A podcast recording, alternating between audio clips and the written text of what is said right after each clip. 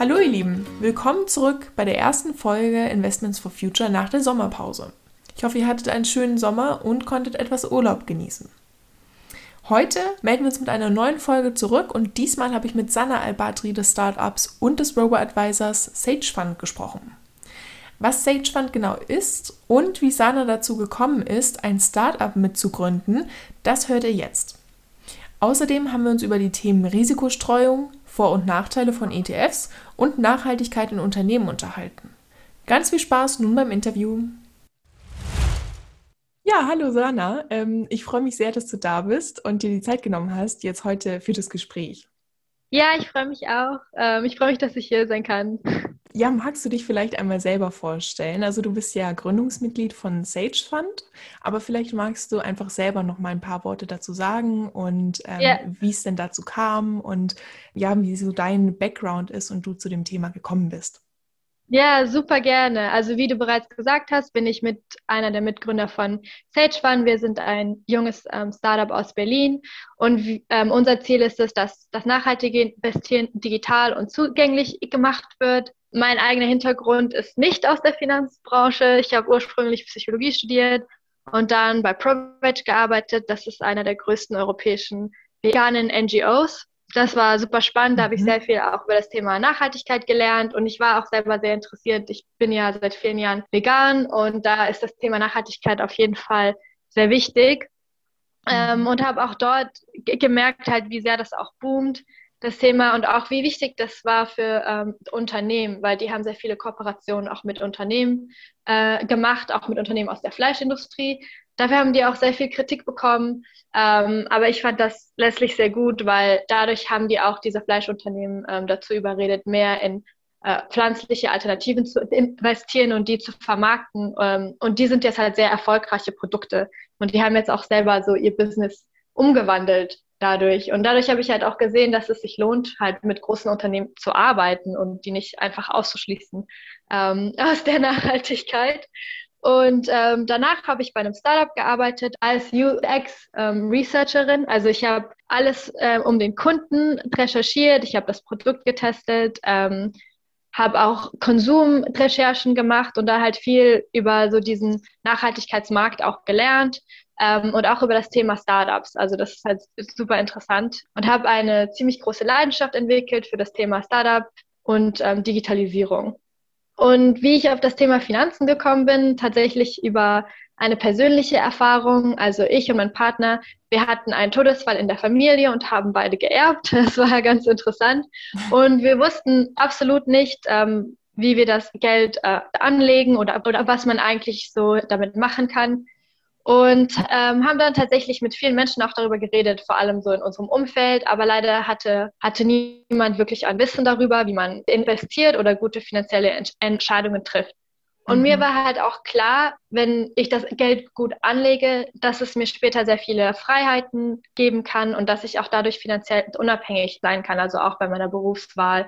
Ähm, ja, wenn man einfach sich Zeit für sich nehmen will, dass man das einfach kann. Und deswegen war ich tatsächlich sehr motiviert, äh, alles über dieses Thema zu lernen und habe dann auch natürlich mit meinem Umfeld geredet, aber auch mit Banken, Finanzberatern ähm, und habe auch Robo-Advisor tatsächlich genutzt, aber ich fand die leider nicht so hilfreich. Ähm, also als Anfängerin war das mir halt zu viel Jargon und so technische Beschreibungen und die finde ich einfach nicht sehr anfängerfreundlich. Mhm. Und dann musste ich das halt so sozusagen selber in die Hand nehmen ähm, und habe dann einfach Bücher gelesen, Podcasts angehört, Online-Kurse gemacht und mich einfach selber gebildet. Und seit 2000, ja, seit letztem Jahr habe ich auch eine Lizenz ähm, und kann Leute selber beraten und auch über Sage Fund ähm, ihnen dabei helfen, ihre Reise ins Investieren zu beginnen. Also mein, mein Weg war tatsächlich über so persönliche Umstände.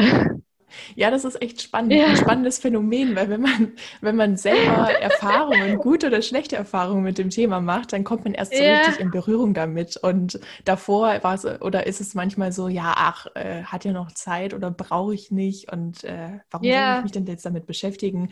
Aber wenn es dann tatsächlich, ähm, ja, tatsächlich mal ähm, wichtig wird, so wie jetzt bei euch Ja. mit dem äh, Ja. mit, mit einer Erbschaft, dann muss man schon wissen, was man dann mit dem Geld macht. Also Ja, das Schlimmste ist halt, dass es einfach auf dem Konto liegen bleibt. Und das weiß man ja irgendwie auch immer. Man weiß, okay, es gibt da draußen so eine Welt, wo man anlegen kann. Es gibt Leute, die dadurch halt reich werden und so. Und man fragt sich so, okay, irgendwie habe ich davon keine Ahnung.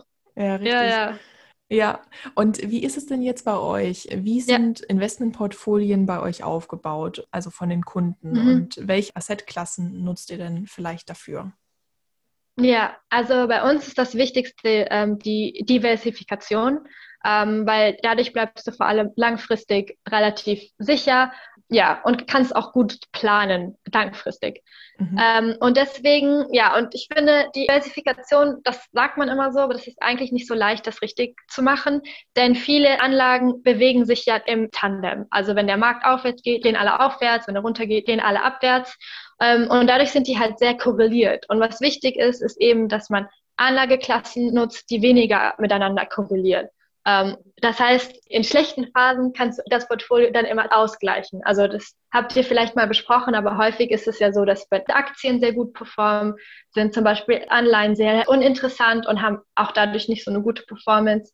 Aber dann, wenn der Aktienmarkt äh, drunter geht, häufig entwickeln sich dann Anleihen besser und sowas ähnliches findet man auch mit Immobilien oder auch mit Gold. Und deswegen ist es wirklich wichtig, dass man sein Portfolio richtig konstruiert. Und für die konkrete Umsetzung nutzen wir Modern Portfolio Theory. Ähm, diese wurde von Terry Markowitz entwickelt und hat 1990, soweit ich weiß, den Nobelpreis gewonnen. Ähm, und wir nutzen auch Risk Parity Prinzipien, die etwas moderner sind. Aber ich finde, Modern Portfolio Theory ist einfach ein super Grundstein für die Portfoliokonstruktion. Und in dem Prinzip geht es darum, dass man die Rendite für ein gegebenes Risikoniveau halt maximiert.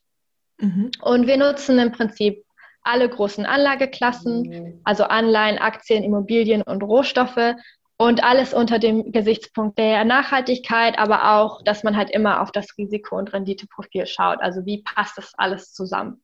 Spannend. Sorry, das war vielleicht ein bisschen technisch. Nein, das Ähm, ist super, ist gut. Also Ja. ich, ich finde es total spannend, weil man hat ja in, der Praxis wirklich meistens nur diesen Praxisbezug und wenn man das dann noch theoretisch Ja. begründen kann, auf was das basiert, das finde ich, finde ich eine super Sache. Also Ja, ja, ich bin da sehr, ähm, ich gehe da schon sehr wissenschaftlich ran. Also mir war das immer wichtig, mir auch die wissenschaftlichen Befunde anzugucken, auch Papers zu lesen und sich mal diese Graphen anzugucken, weil dann kann man auch wirklich unterscheiden, so was ist wirklich fundiert und was sind irgendwie Trends oder was wird immer halt nachgeahmt, aber vielleicht nicht in der richtigen Qualität. So, und für mich war das immer wichtig, dass es gewissen, ja, wissenschaftlichen Standard erfüllen kann. Also so bin ich einfach. ja, Ja. ja, ist super. Und du hast Ja. vorhin die, die Kosten und die Rendite angesprochen. Wie hoch sind die, Ja, die Kosten genau. bei euch? Also wie, wie hoch sind die, die anfallen und wie viel Rendite bleibt Ja. dann sozusagen übrig? Also unser Ziel ist es, dass die Kosten immer unter einem Prozent bleiben. Also das ist irgendwie neat und ich finde, das ist auch sinnvoll, weil man will eben nicht, dass die Rendite, äh, dass die Kosten in die Rendite fressen.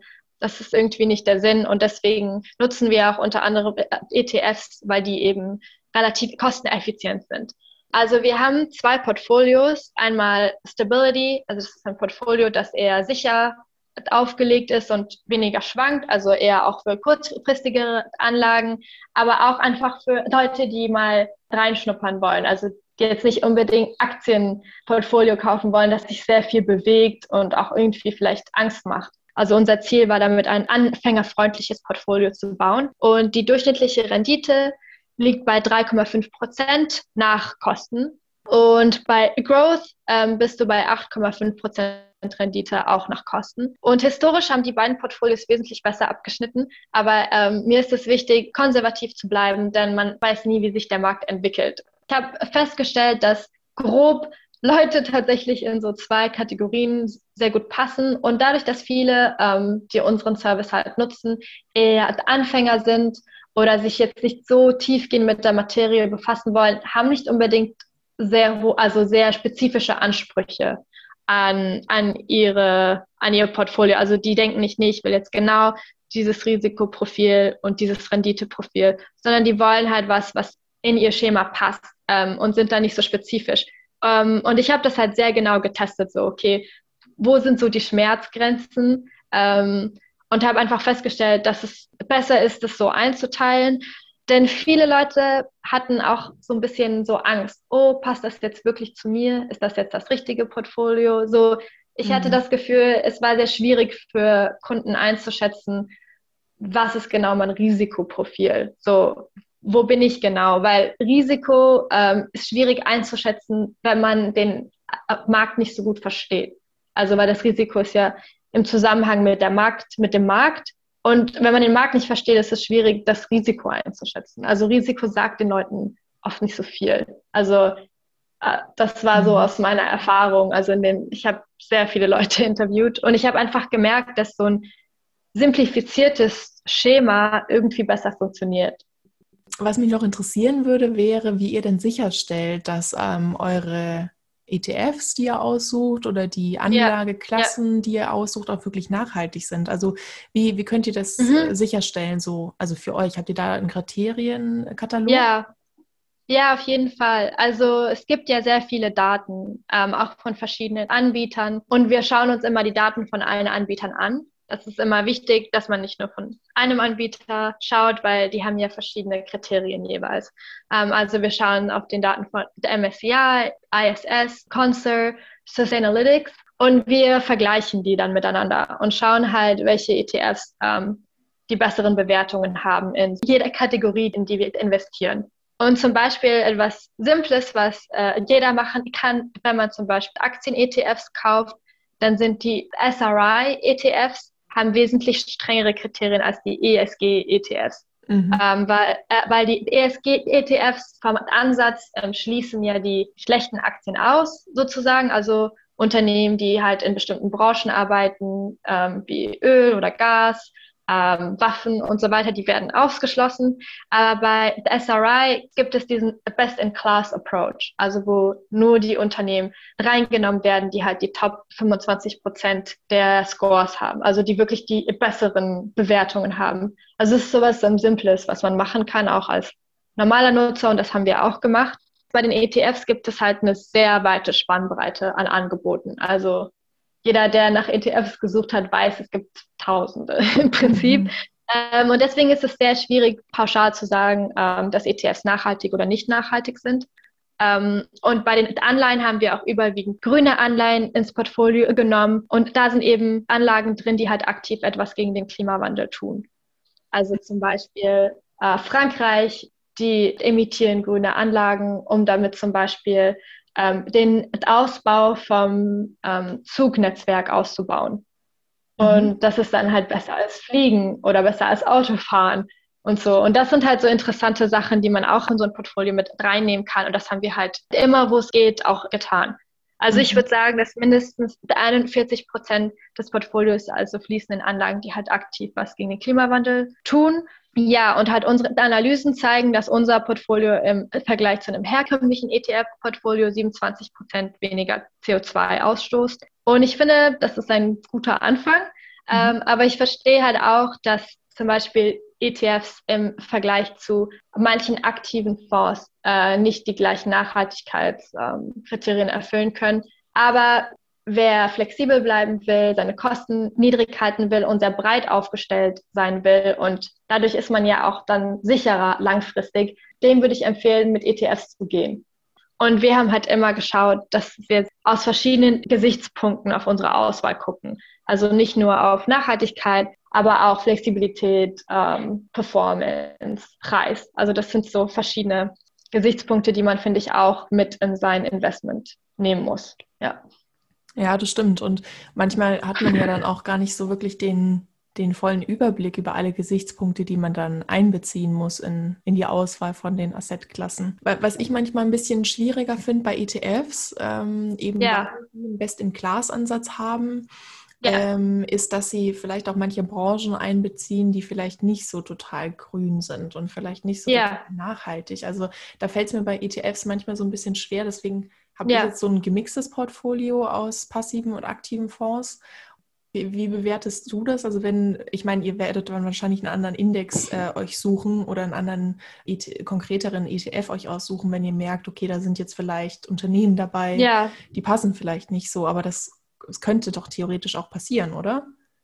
Ja, auf jeden Fall, das kann theoretisch passieren. Und da haben wir auch immer drauf geschaut. Also zum Beispiel haben wir bei den großen Index-ETFs geschaut, dass die Low Carbon Leaders sind, also dass die wirklich relativ niedrigen CO2-Ausstoß haben. Und dadurch werden wirklich sehr viele Unternehmen ausgeschlossen. Also ich habe die unsere ETFs mit den herkömmlichen ETFs verglichen und es werden circa 75 Prozent aller Unternehmen und Organisationen werden ausgeschlossen. Also das ist schon enorm, finde ich. Mhm. Ähm, einfach diese, diese ähm, Filter anzuwenden. Und ich finde, für den Anfang ist das gut, weil ich habe das halt bei ProVeg gesehen, wie ich auch erzählt habe, dass ich finde es wichtig, dass man große Unternehmen auch mit reinnimmt, weil die super wichtig sind für die Nachhaltigkeit. Also selbst wenn die im Verhältnis noch nicht grün sind, aber in ihrer Branche sind sie so die, die Leader, mhm. sage ich mal so, dann finde ich das schon wichtig, dass die unterstützt werden ähm, und dass die Investitionen bekommen, vor allem wenn man halt an deren Klimaplänen sehen kann, dass die sehr detailliert sind,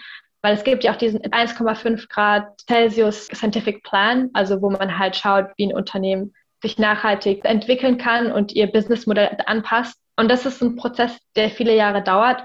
Und ich kann halt verstehen, wenn viele Unternehmen da noch nicht so weit sind oder im Verhältnis immer noch ja nicht klimafreundlich sind, aber die auf einem, also wo es klar ist, dass sie auf einem guten Weg sind. Also mhm. sowas würde ich persönlich unterstützen, weil ich finde, dass man mit allen zusammenarbeiten muss ja, viele Großkonzerne sind natürlich ähm, nicht da, wo sie sein müssten. Aber wenn man sich auch das näher anschaut, dann sieht man, wie, wie stark sich da schon Sachen gewandelt haben. Und dann gibt's halt Unternehmen, zum Beispiel Apple. Also ich bin halt eigentlich jetzt ein super Fan von denen, weil die zum Beispiel halt so einer der Pioniere sind, meiner Meinung nach, was Nachhaltigkeit äh, angeht von diesen Großkonzernen. Oder Unilever oder so. Das sind Unternehmen, bei denen hat man intuitiv jetzt kein gutes Image, aber ich habe mir halt wirklich diese Klimareports angeguckt und war tatsächlich positiv, sehr positiv überrascht. Und deswegen muss man manchmal, finde ich, auch ähm, vorsichtig sein. So, okay, das ist so mein, mein schlechtes Image von denen, aber hey, vielleicht sind die wirklich im Wandel und dass man sich das so einfach mal anguckt. Auf jeden Fall kann man seinen Klimaplan so schreiben, dass er wissenschaftlich fundiert und verifiziert wird und das ist halt so ein Unterschied zwischen denen, die sagen, oh, unsere Werte sind das und das und das finden wir gut und wir, soll, wir wollen so und so sein, aber die haben halt keinen konkreten Plan. Mhm. Also die haben das nicht aufgebrochen, so, okay, unsere Supply Chain macht so und so viel CO2. Mhm. Und unser Vertrieb oder die Produkte, die wir sourcen, so, woher kommen die? Ähm, und dass man halt genau, dass sie das aufschl aufschlüsseln können, wo die CO2-Quellen alle herkommen und dass, dass die konkrete Action Points haben, um das zu lösen. Und es gibt halt Unternehmen, die machen das nicht. Die schreiben einfach irgendwas, was sich gut anhört, aber es bedeutet letztlich nichts. Ja. Richtig. Ja, ja, das fällt dann unter dem Bereich Greenwashing. Auf jeden Fall, ja. Ja, die wissen halt, dass Kunden das wollen. Also Kunden ja. wollen das sehen. Ja. ja. Ja, das stimmt. Ja, das ist, ist total wichtig, dass man, dass man diese Messbarkeit irgendwie als Unternehmen erreicht, dass man auch wirklich ähm, ja dann auch ernst genommen wird spannender Punkt. Hast du denn jetzt abschließend ja ein paar Argumente, warum man sich denn für Sage Fund äh, entscheiden sollte, wenn man sich jetzt ein Portfolio aufbauen möchte und äh, weniger für einen anderen Anbieter und vielleicht abschließend noch mhm. ein paar Tipps und Tricks für die Zuhörerinnen? Ja, gerne. Wie gesagt, meine Motivation, Sage Fund zu entwickeln, kam ja durch meine eigene persönliche Erfahrung. Ähm, ich hatte immer das Gefühl, so, dass man so ein gewisses Grad an Wissen und technischem Know-how ähm, haben muss, um überhaupt die Website zu verstehen. Und das ist halt auch so ein Faktor, der dann sehr viel damit reinspielt, welche Kunden diese Robo-Advisor dann am Ende anwerben. Also ich habe so einen deutsche Bankreport gelesen und das spiegelt auch so ein bisschen meine Erfahrung, wie das halt aktuell sind. 90 Prozent aller Nutzer sind halt Männer. Ähm, mhm. Die kommen halt häufig aus dem Ingenieurwesen, aus der Finanzbranche selbst, Businessbereich und haben ein Durchschnittsalter von 48 Jahren. Also das ist jetzt meiner Meinung nach ein sehr kleiner Kundenkreis, der gerade angesprochen wird. Ähm, und deswegen glaube ich, ist es auch so, ein, so eine Hürde, warum Robot Advisor nicht so richtig in den Mainstream einbrechen.